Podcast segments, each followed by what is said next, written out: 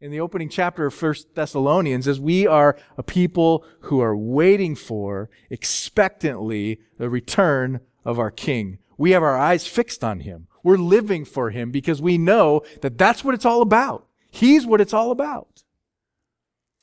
And we fail to become a church that looks like what we just read when we take our eyes off of him and we start putting our eyes on all kinds of other things that distract us and discourage us, right?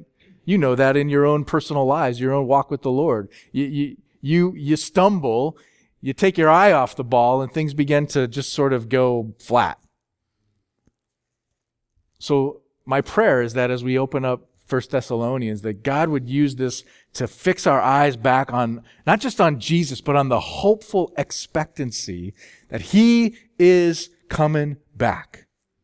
That we know the end of the book. We know the end of the story. We have something to live for, and it will shape our lives into becoming a church that I pray people will be able to say that about us. So that's where we're going with uh, with this this series. And as we as we open up uh, the series, and, and, as Paul opens up the letter here to the Thessalonian church, you'll see that a, a huge part of the emphasis for him is is praying to God about these things trusting God, knowing that only God can produce in us this kind of living, this kind of testimony, this kind of love for Him and for one another. So I want to direct our attention to the first three verses here again.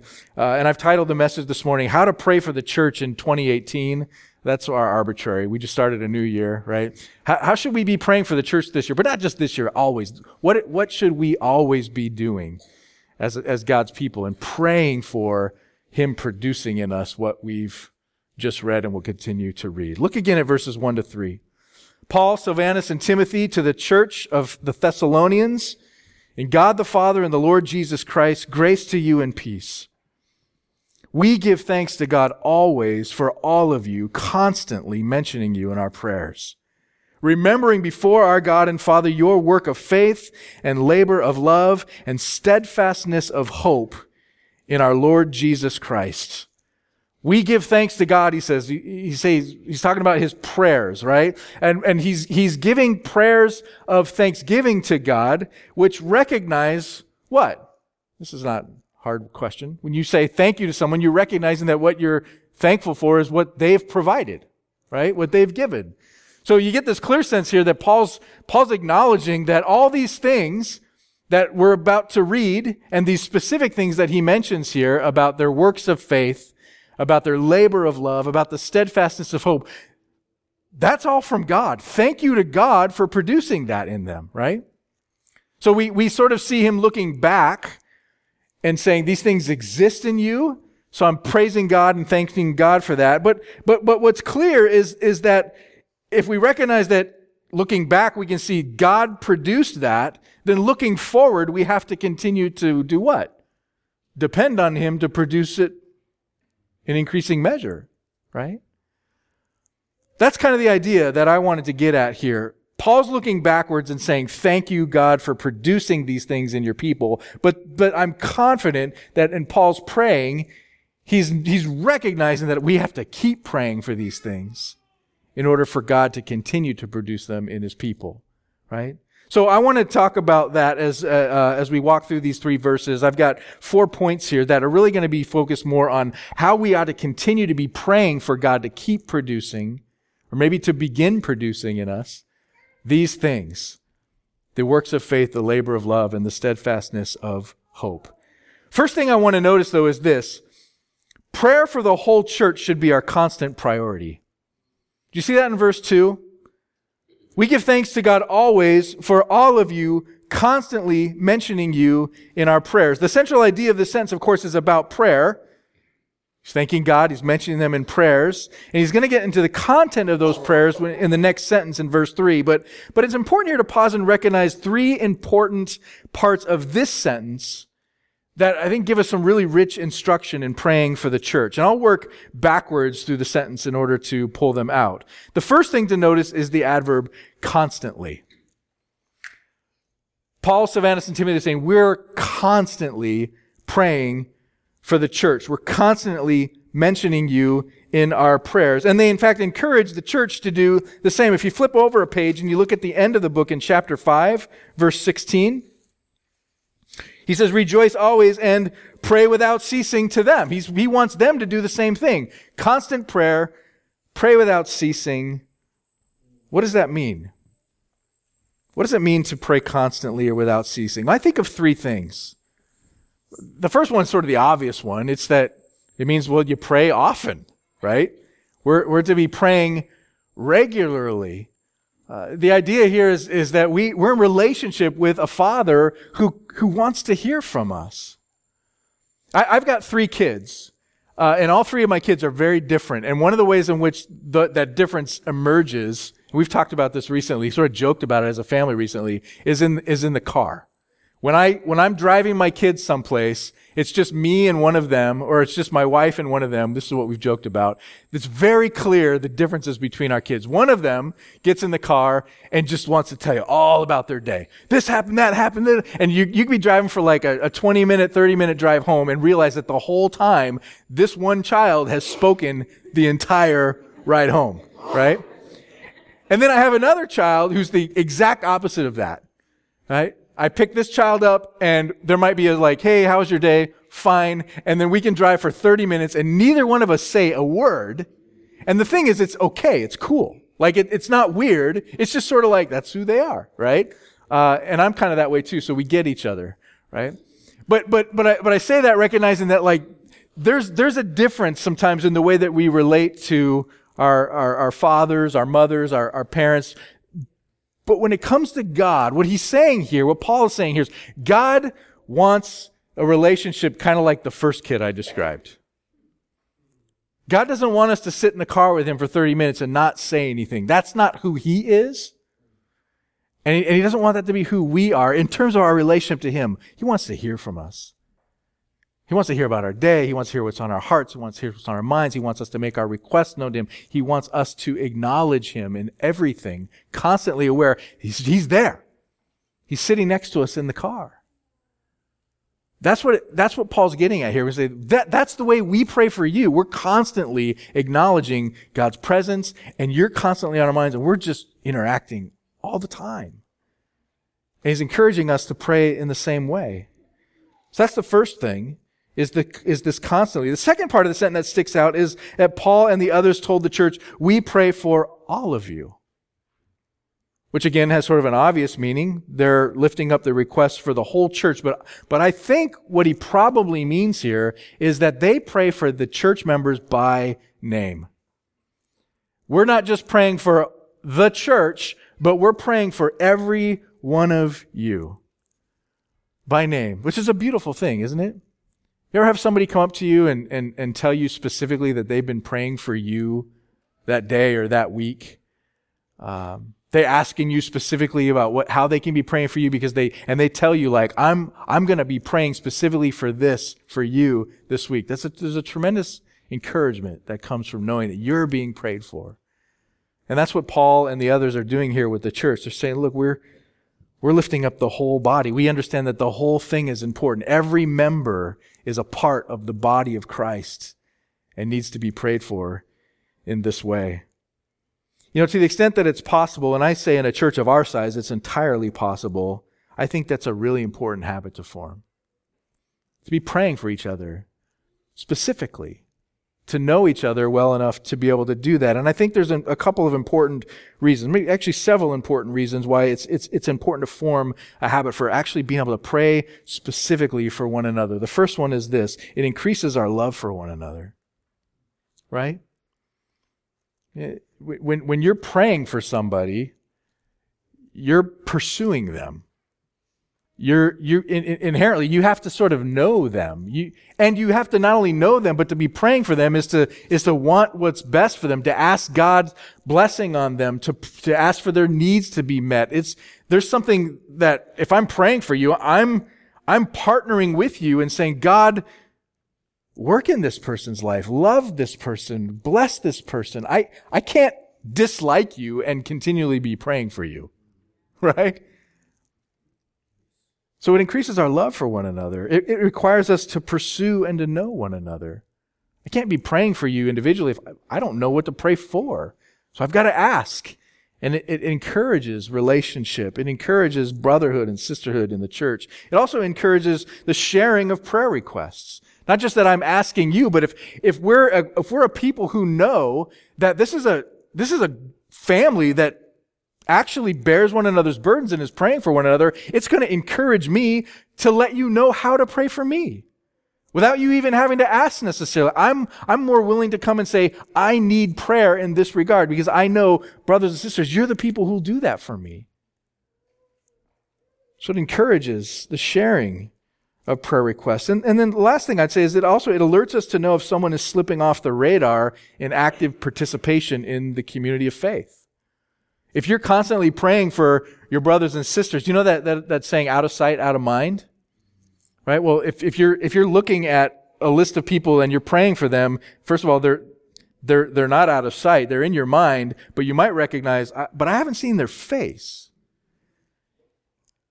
I need to reach out to them. I need to find out how they're doing. I need to pursue them. I, you know, right? It, it sort of encourages that awareness of like, hey, is somebody hurting? Is somebody missing? Is somebody floating out there? How can I pray for them if I'm not seeing them? So, how do we foster a habit like that? Well, I, can think of two simple things. The first one is this just to ask you, are you, are you reaching out? Are you getting to know people in the body? Can I just point out something that, uh, that I notice? Because I stand up here on, on a weekly basis, so I get to see a perspective. Most of you see the back of each other's heads. I get to see your faces. Um, something I notice is that some of you move around a lot from Sunday to Sunday, and some of you don't. All right. Now, I'm not. I'm not gonna. I'm not gonna uh, necessarily pick on you for not moving around. All right. Uh, I'm not totally singling you out, but I will say this. It limits you a little bit, doesn't it? When, when you move around a little bit, when everybody's kind of in that habit of not saying, look, this seat should have my name uh, engraved on it, but rather, how can I make sure that I'm continually being with the whole body? It, it changes something about your awareness of knowing, loving, caring, hearing from one another, right? So there's no cliques in the body of Christ. There shouldn't be. Uh, and that's an important thing. So just to ask you the question, do you seek others out? And, and then secondly, do you have a list of the church membership? Those of you who are church members. Right? We print those out periodically. You know, we could probably do a better job of communicating that. In fact, I'm going to make it a priority this week that if you're a member, you're going to get an, the most updated list emailed to you of the church membership. But here's a great practice for you. Pray through it. So that everyone is being loved and cared for and prayed for. This is clearly what Paul and Timothy and Silvanus are saying. We're praying for all of you. And then finally, verse 2 opens with we pray, which is significant because there's three of them who are, who are writing this, right? And who are those three? Well, they're, in this context, they're leaders of the church. They're, they're elders of the church. Um, and I think that's an important thing.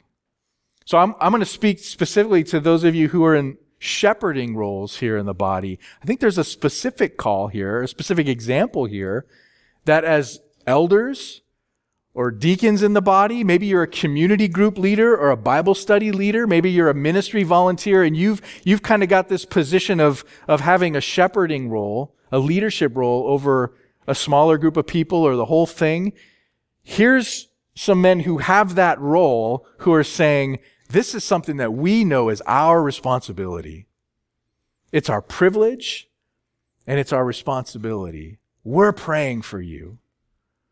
And it's interesting to note a little bit later on in the book, actually in chapter 5 again, verse 20, that it goes both ways. There, Paul says, and you pray for the leaders. So everybody should be praying for one another, but, but I think there's this specific contextual emphasis here that should encourage, especially those of us who are in leadership position, and I will specifically single out the elders. Praying for the body is not an option, it's a privilege and a responsibility. So, what a, what a great setup sentence right there, right? pray constantly, pray for everybody. There's leaders be praying for the people, people be praying for the leaders. And then he finally gets into the content of the prayers. Well, let's look at those things. There's three kinds of spiritual fruit in the church that Paul is specifically thanking God for and praying for. And it is this work of faith, this labor of love, and this steadfastness of hope. When I say faith, love, and hope, or maybe you're familiar with 1 Corinthians 13 and you're hearing faith, hope, and love, you go, boy, those things, those seem to come up a lot in Scripture, those three things. Well, they do actually come up a lot in Scripture faith, hope, and love. Uh, we call those things the, some of us can call those things the, the Pauline triad. You see Paul talk about them often faith, hope, and love. Uh, and here, here's a great example of that. These are sort of like the three pillars of, of, of the church, three pillars of the Christian faith. And these are the things that he's thanking God for in the people. And we're going to explore them a little bit and, and, get an idea of, of how exactly they work out in the church. The first thing he says is we, we should pray for works of faith. We should thank God for works of faith, which is to say this true faith produces righteous deeds. Works of faith make sense. They go hand in hand because true faith ought to produce good work, righteous deeds. It doesn't mean, of course, that good works produce righteousness. We know that. Paul's very clear about that. We're, we're saved by faith. We're justified by faith, not by merits. But at the same time, it's really clear in, in, in, the New Testament that that faith is authenticated by the way that we live. There's fruit. And the fruit of our faith is good work. It's often called that. We're meant to produce those things when the righteousness of Christ has been applied to us by faith. What, what does that mean? What do you think of when I say doing good works? My, my guess is that for most of us, we think of that it means being good which is a fair thing to say, right? But, but, but, but by that, I mean this, that, that it's about avoiding sin and pursuing holiness in my life. Uh, maybe, maybe we think of like the, the, the uh, Galatians 5, where you've got the works of the flesh contrasted with the, the fruit of the Spirit. And we can think about those things on a very individual level and, and, and sort of evaluate, am I, am I doing good work by avoiding the flesh and pursuing the fruit of the Spirit. Let me read those to you, by the way, just to put them in your mind. The works of the flesh are evident sexual immorality, impurity, sensuality, idolatry, sorcery, enmity, strife, jealousy, fits of anger, rivalries, dissensions, divisions, envy, drunkenness, orgies, and things like these. And Paul says in, in Galatians there, I warn you, as I warned before, that those who do such things will not inherit the kingdom of God. So we go, okay, I'm going to avoid those things. And then the fruit of the Spirit is love, joy, peace, patience, kindness, goodness, gentleness, self control. Pursue that, right? Uh, be good. So let me let me say this. Um, that's that's good thinking. That's biblical thinking. For Christians, turning away from the flesh and walking in the Spirit is paramount. However, I think it's important for us to uh, talk about, especially as modern people who are so individualistic, so, so much of our faith can be so personalized, uh, that there's far more to the idea of biblical good work than just individual personal holiness.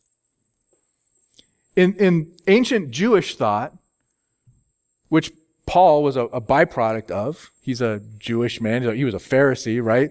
Uh, in ancient Jewish community, the, the, this, this idea of good works included things like giving to the poor, visiting the sick, providing hospitality to strangers, comforting those who are downtrodden, comforting the afflicted. Um, other, other activities that were, that were very others focused and really often had a, a specific emphasis on those who were poor or needy. So when Paul's speaking of good works, the, the Jewish audience is, is hearing those kinds of things very clearly. Now, Paul's not just talking to a Jewish audience here, though. He's also talking to a Macedonian, which is Greek influenced audience. And, and for the Greeks, they had some things that, that this idea of good works uh, conveyed to them. And, and for them, it was a little bit broader. You could do good works on behalf of family or friends or community or even the state. And so for the Greek, this idea of good work, it, it, it sort of boiled down to, um, are you, are you acting in such a way that, that shows no partiality? Are you generally having good character? Okay? So again, Paul's writing into a context that would sort of understand all these things. I think Paul is, is meaning all of these things. It's not just about personal holiness, but it's very much about that. But it also entails loving others, giving to others, serving others, contributing to society. So if that's what it means to display the work of faith, to be all of that, here's the maybe the hard question. Is any of that truly possible to sustainably live out apart from the grace of God? just kind of think about your maybe look back on 2017 if someone to say like let's let's evaluate sort of the way that your life bled out let's let's see let's evaluate your character and the way that you, you loved and served others and, and your personal holiness. Would would we be able to say yeah i was able to really sustain that in my own power. I was just a doggone good person. I, apart from the grace of god i think we could all readily admit it's impossible to sustain that. And our current moral ethical and political discourse like on twitter would prove that out right um, we don't even know how to agree on where to draw the lines of what's good and bad. But when we do do that, I think we often find that it's easy for us to sort of point out when other people have crossed those lines. Right? We've gotten really good at that lately. Right? Shaming people, calling them out, like, oh, that's a bad person. Um, but here's the, here's the thing. If, if, if we're entailing a biblical idea of good work, then aren't we also called to love our enemy? I mean, I can label my enemy, but am I loving him or her? We can point out the character flaws in others, but fail to maintain our own good character in the way that we do it, right? I can spot a lack of self-control. That's a that's a virtue. I can I can spot it out there, but am I maintaining it in here as I'm calling it out? Am I exercising self-control or gentleness or patience or kindness or goodness? It's impossible, really, apart from the grace of God and the fruit of the Spirit, to live out the kind of good work and character that Paul's referring here to. By the way, one of my one of my favorite quotes uh, was actually from a former president, George Bush, who said this. This is so, this is so, man, it just sort of hits right on the nose, kind of who we are as a society. He says, too often we judge other groups by their worst examples while judging ourselves by our best intentions. So, in other words, apart from the grace of God, we're a bunch of hypocrites, right? We're guilty of hypocrisy. Um, it's impossible to sustain good work and good character. So what do we need? We need the power of God. We, we, need, we need the help of the Spirit. We need the regenerating work of Christ in our lives and the, and the, and the continual fullness of Christ fleshed out and lived out in order to, in order to have any hope that other people would be able to point their finger at us and consistently say, there's Christ. There's an example of what Jesus is like to consistently point to a church and say, they're a constant display of the goodness and glory of God.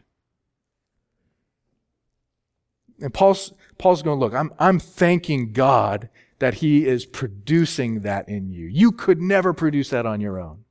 That's clearly a work of God. But at the same time, he's praying for it to continue.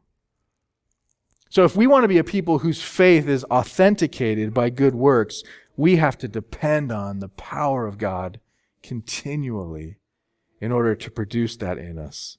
Wouldn't it be wonderful to see our church?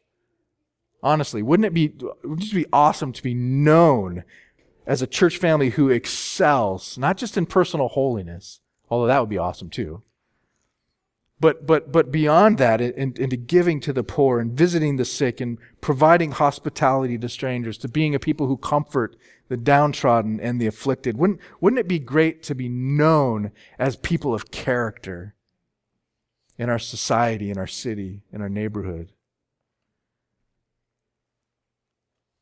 Are you known for that? Are you known for that? Well, I thank God for the evidence of these things in many of your lives. I see a lot of that. But I know that there needs to be an increase. And we need to be praying for that increase.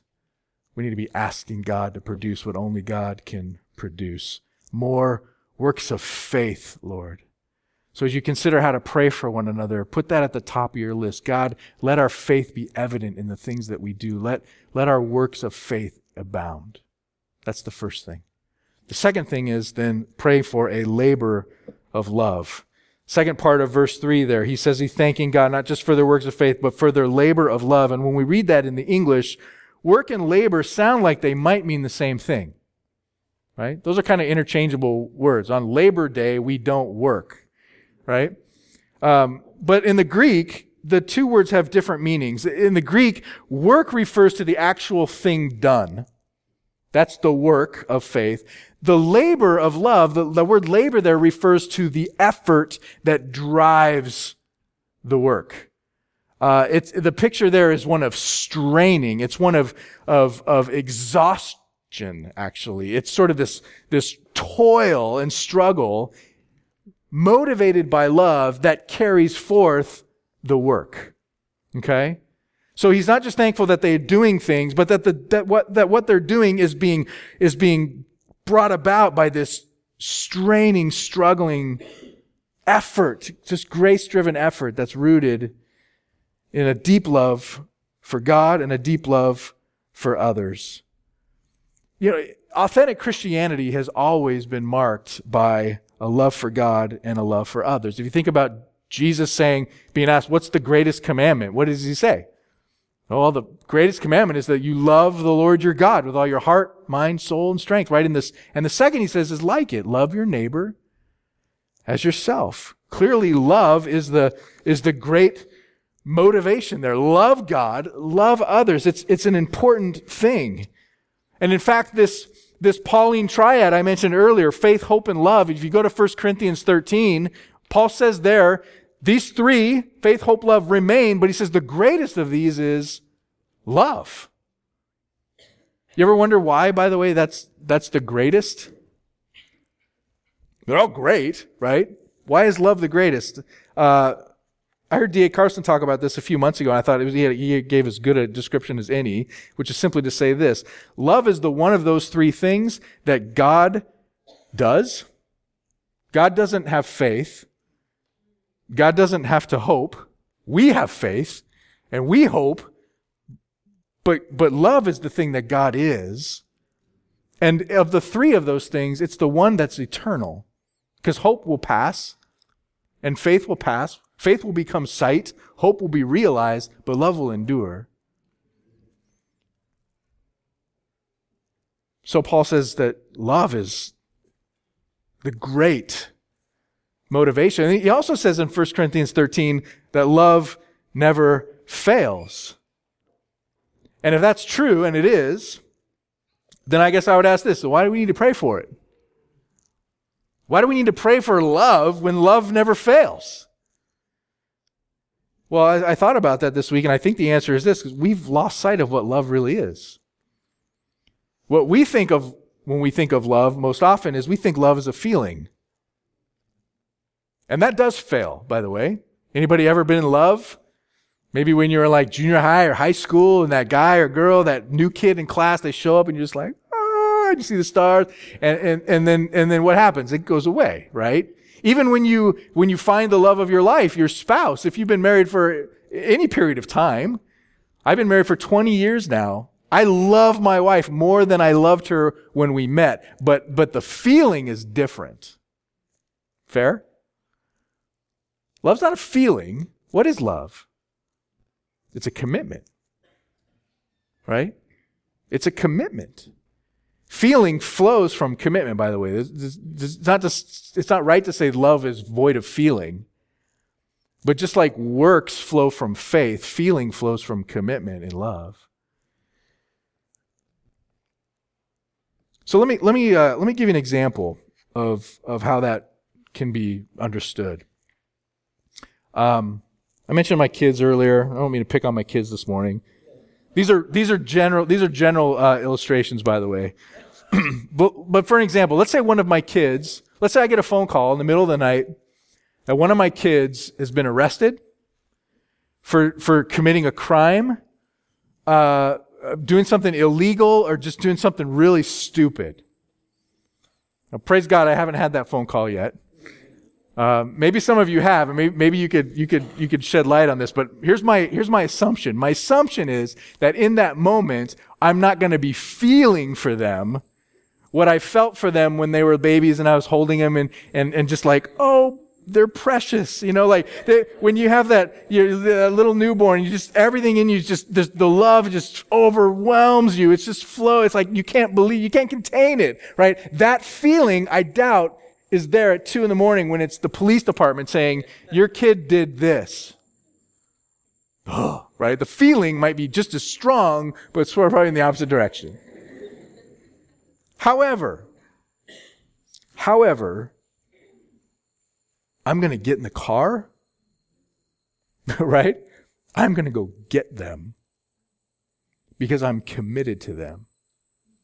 And no matter what they did, no matter what they did, I am going to be there for them. And if, if what they did is to the extent that there's a consequence that is unbearable, and if I could, I'm confident in that moment I would say, give it to me.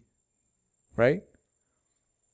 That, cause, cause again, love is not a feeling, it's a commitment. It's, it's, I'm committed to their best. I will do anything for my kids. Does that, does that begin to, you, you relate to that, right? All right, now, now that's a labor of love. That's labor. That's striving. That's effort. That's toil. That's sacrificial, rooted in love. That begins to help you understand what Paul's getting at here. But here's the thing it doesn't go far enough. It doesn't go far enough. If, if we wanted to really take it to the extent that I think Paul's getting at here, it would look more like this. And this is the shocking thing. You know, I would get in the car at two in the morning to go do that for my kids. But would the victim of their crime do that for them?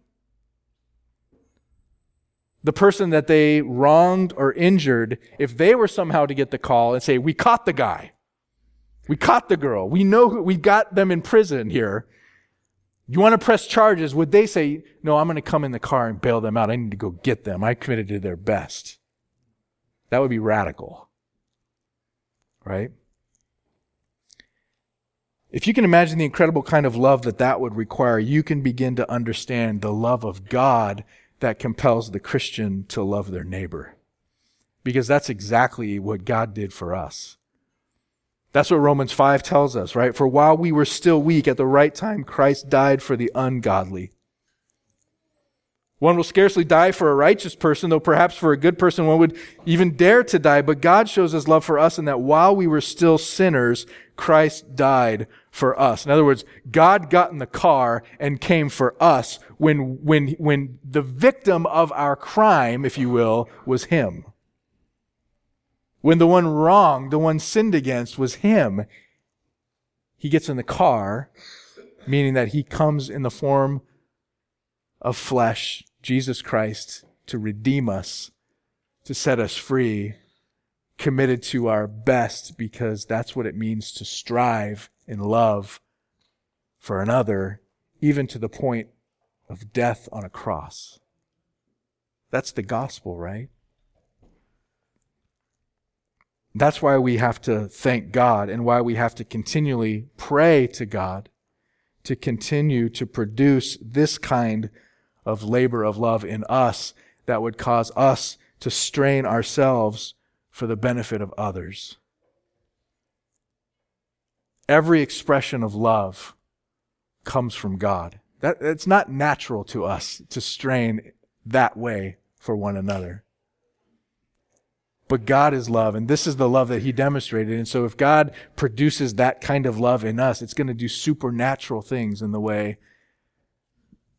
that, that, that our efforts for others become radically different than what they were. I put in your bulletin, um, you know, I, I don't know if I, oh, I brought it up here. I did. I put in your bulletin a prayer. Uh, Martin Luther King Jr. Tomorrow's Martin Luther King Jr. Day. That would be appropriate for us to honor that, remembering his ministry. This is a prayer. this is a prayer that he, he gave that actually speaks exactly to this recognition of need for God's supernatural power in, in order to love our neighbor like he's called us to. It's, it's a recognition that we can't do that in our own strength. Let me read it for you as you look onto it. Thou eternal God, out of whose absolute power and infinite intelligence the whole universe has come into being, we humbly confess that we have not loved thee with our hearts, souls, and minds, and we have not loved our neighbors as Christ loved us. We've all too often lived by our own selfish impulses rather than by the life of sacrificial love as revealed by Christ. We often give in order to receive. We love our friends, we hate our enemies. We go the first mile, but dare not travel the second. We forgive, but dare not forget. And so, as we look within ourselves, we are confronted with the appalling fact that the history of our lives is the history of an eternal revolt against you. But thou, O God, have mercy upon us. Forgive us for what we could have been but failed to be. Give us the intelligence to know your will. Give us the courage to do your will. Give us the devotion to love your will. In the name and the spirit of Jesus, we pray. Amen. Isn't, isn't that the kind of prayer that we need to continually be giving for ourselves and for one another? God, we know we're a bunch of, we're a bunch of idiots who are selfish in our motivations. We don't love you. We don't love others the way we ought to. We know that that's our bent. God, change us. God, help us to be like Christ. Help us to know and do the will that you've shown to us through your Son, right? That's a prayer request that's always needed for the church. How do you increase your love for your neighbor? Even the EGRs, as I like to call them, that means extra grace requireds, right? Some people are easy to love. Some people are pretty easy to love. Right? You, you, you have the same interests. kind of, I mean, it's not a big deal. Friend, you know, and then there's the people who, who just, you, they, oh, hmm. Whew, all right, Lord. You put them in the church? Okay. All right. EGRs. How do you love even that? How do you love everybody? I said it before. Pray for them. It's impossible to hate someone you're praying for. It's impossible not to begin to well up with love for people you're praying for because when you're praying for people, your their burdens become your burdens. Right? And as we're, as we're seeking the Lord's favor and will and provision for them, because we're bearing the burdens that they're bearing, their successes and blessings become reasons for our rejoicing. Right? Their needs be, become, become needs that, that we're constantly carrying with them. And, and, and you, just, you can't not love people when you're praying for them. So pray for them. And you begin to love them as you love yourself, which is not hard to do. And you remember that at the end of the day, God loves me in the same way. I am the biggest EGR I know. God has loved me. How can I not love others the way that God has loved me? Again, wouldn't it be wonderful to see our church family excelling in sacrificial commitments to love one another, to carry each other's burdens, to, to strive to meet the needs of the body? That would, that would demonstrate a tremendously powerful witness of Christ in the world. It really would. And it would, it would be such a, a, a tremendous encouragement to us as the body of Christ. Jesus said, They'll know you are my disciples, my followers, by your love for one another. Is that just radiating from who we are? And if not, wouldn't it be wonderful to see it happen? And again, I'll ask you that sort of that pointed pastoral application question. Are you known for those things? Did your actions in 2017 prove the labor of your love? Well, again, I thank God for evidences of that. I see it in his people. But I know there's there's there's room to improve, right? I know that. And, and we have to be praying for that. God, thank you for what you've done. God, don't stop there. Evermore increase our labor of love. How do you pray for one another? Pray that God would increase your labor of love for them and their labor of love for the rest of the body. And finally, this we should pray for steadfast hope in Christ. That's the end part of verse 3. He thanks God for steadfastness of hope in our Lord Jesus Christ. What is hope? What is hope? Simply, I think hope is, is, is this it's, it's the confidence. And by the way, biblical hope is not um, the way we often think of, like, oh, I hope this happens. It's a confidence. It's, it's sort of sure hope. Peter talked about that last week. That, that at, the, at the end of the day is this it, I know how the story ends. I know Jesus wins. I know that when Ephesians says that, that, that, the will of God is to, is to reconcile all things in Christ Jesus in heaven and on earth, I know that it's going to happen. I had a friend, a couple of friends, who were in Hawaii yesterday and woke up at 8 a.m. because their cell phone went off with the big alert. you guys hear about this? Every cell phone in the state of Hawaii gets the buzz alert this is not a drill. Ballistic missile is on the way. Seek shelter. Could you imagine that, by the way? 38 minutes it took for them to come back and say, oops, this is, uh, this was a mistake. So for 38 minutes, everybody who had a cell phone in Hawaii or was in a city because the sirens all went off in the cities thought they were going to die. And I asked this friend of mine on Facebook, I said, first of all, I have no words for what that must have been like. And, and secondly, like, what did you do for 38 minutes? I, I think I used the word, how did you freak out for 38 minutes? And her response was, well, we were told basically we have 20 minutes to get someplace safe. And I just kept praying over in my head the promise of Philippians 4 7, which is that, that, that simple, very well known verse about the peace of Christ, peace that passes understanding, that guards our hearts and minds in, in Christ Jesus. So I just kept praying over and over that. And I thought, you know what?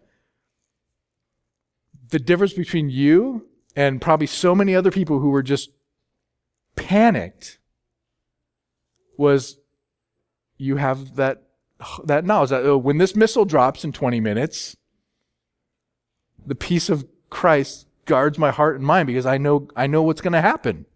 If we die, I'm with him. That's hope. Right? That's hope. And, and, and it's helpful to, to understand a bit of the context in Thessalonica here. Uh, I don't have time to do this, but it, if you go to Acts chapter 17, you can read how the, how the church formed, how the gospel came to, to Thessalonica basically, it, Paul goes there and, and he goes into the synagogue, which is his typical habit. If there was a synagogue in the city, he, he begins to preach the gospel there to show them that, that the, the, the Old Testament's promises of a Messiah were fulfilled in Jesus, and, and, and people began to come to faith. Jewish people are coming to faith in Christ. Uh, non-Jewish people are coming to faith. Some prominent folks in the city, some prominent women in the city are coming to Christ. And what happens then is that the, the Jews who didn't believe the testimony began to get jealous that their brethren were abandoning in their mind their religion for this newfangled gospel. And they go out and, and they, and they begin to sort of rabble rouse and get the rest of the city to get fired up that, that the, this Paul uh, is turning the city upside down. And they get kicked out of the synagogue. There's this guy named Jason who's one of the, the new believers, and, and he's got a house, and he says, Come in my house. And the church is meeting there, and, and this crowd goes to Jason's house, and they're like, Where's this guy, Paul? Get him out here. And Paul had already left. And so they take Jason out, and there's, there's like some thumping going on, and it was, it was a mess. Why did that happen? Well, one of the charges that they made was that they said that you're preaching that there's another king. This Jesus is, a, is another king rather than Caesar. And Thessalonica was a, was a Roman city. That's the same charge that was given against Jesus, right? Who do you say you are? Are you the king of the Jews? And, and when the, and the crowd was crying, crucify him, they're saying, he's, he's claiming to be a, a king. There's no king but Caesar. It's the same kind of charge. But in, in Thessalonica, the charge was a little bit more serious. You have to understand some of the history about the region, but, but, you know, Thessalonica was a part of Macedonia. You heard of Alexander the Great? So, like his big empire, uh, encompassed that area. And then when the Romans came up, and, and there was conflict there and, and back and forth. And finally the Romans kind of took over. There, there was always this under, kind of under uh, current of rebellion against Rome. Like maybe the Macedonian Empire, maybe Alexander the Great's legacy was going to someday rise up again. Um, so when there's any talk about a rival king to Caesar, people get really nervous. Like, oh no, here comes. Rome's going to come down and really put, the, put, put their thumb on us. We can't have anybody talking about other kings. Shh, shh, shh. It's Caesar. It's Caesar. That's what was happening. So from right from the beginning, you've got this church, this group of believers who have a worldview that recognizes, you know what, there is a king, Jesus. And his kingdom is far greater than the Roman Empire. And, and, and our sights are set on knowing that, that this is the everlasting kingdom. This is the true throne. And yet they're living in a society that with any whiff of that could, could cause tremendous harm to them. What do you need when you're constantly living under that threat of persecution? You need to know that that kingdom you're talking about is a certainty. You need hope. You, need to keep your eyes on Jesus and know that no matter what happens here, and this is dangerous, nothing can separate me from the love of God in Christ Jesus my Lord. Nothing. What you hope for shapes what you live for. And steadfast hope involves fixing our eyes on Christ.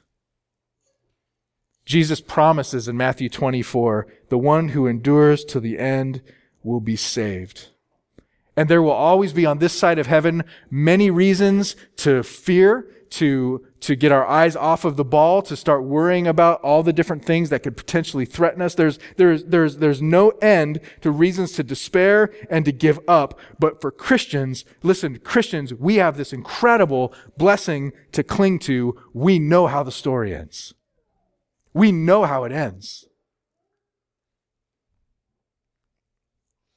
Speaking of Martin Luther King and Martin Luther King Day, I was watching a documentary on him this week and I was reminded of the great speech that he gave on April 3rd, 1968. He was assassinated on April 4th.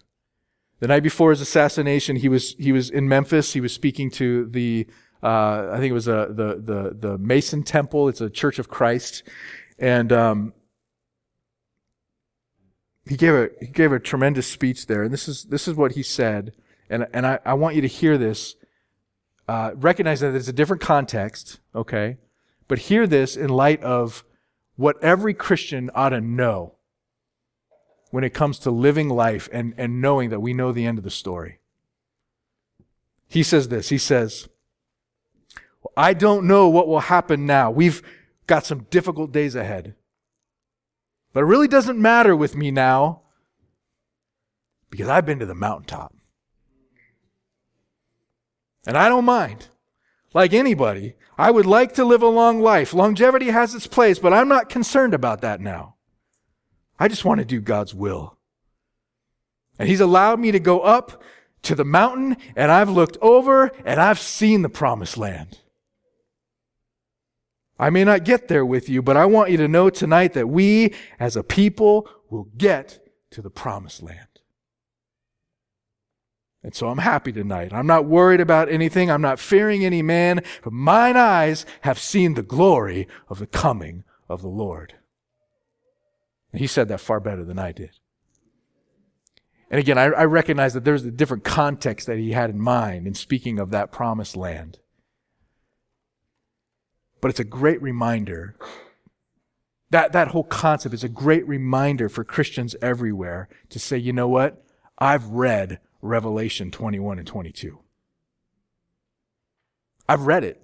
I've seen the promised land. I've seen from the, the mountaintop the end of the story. I know what happens. Jesus died and he rose again and he ascended to the Father and he's coming back. And when he does, he's gathering his people together, a new heaven, a new earth, no more tears, God's presence, the people of God with their maker, the river of life, the tree of life. I know how it ends.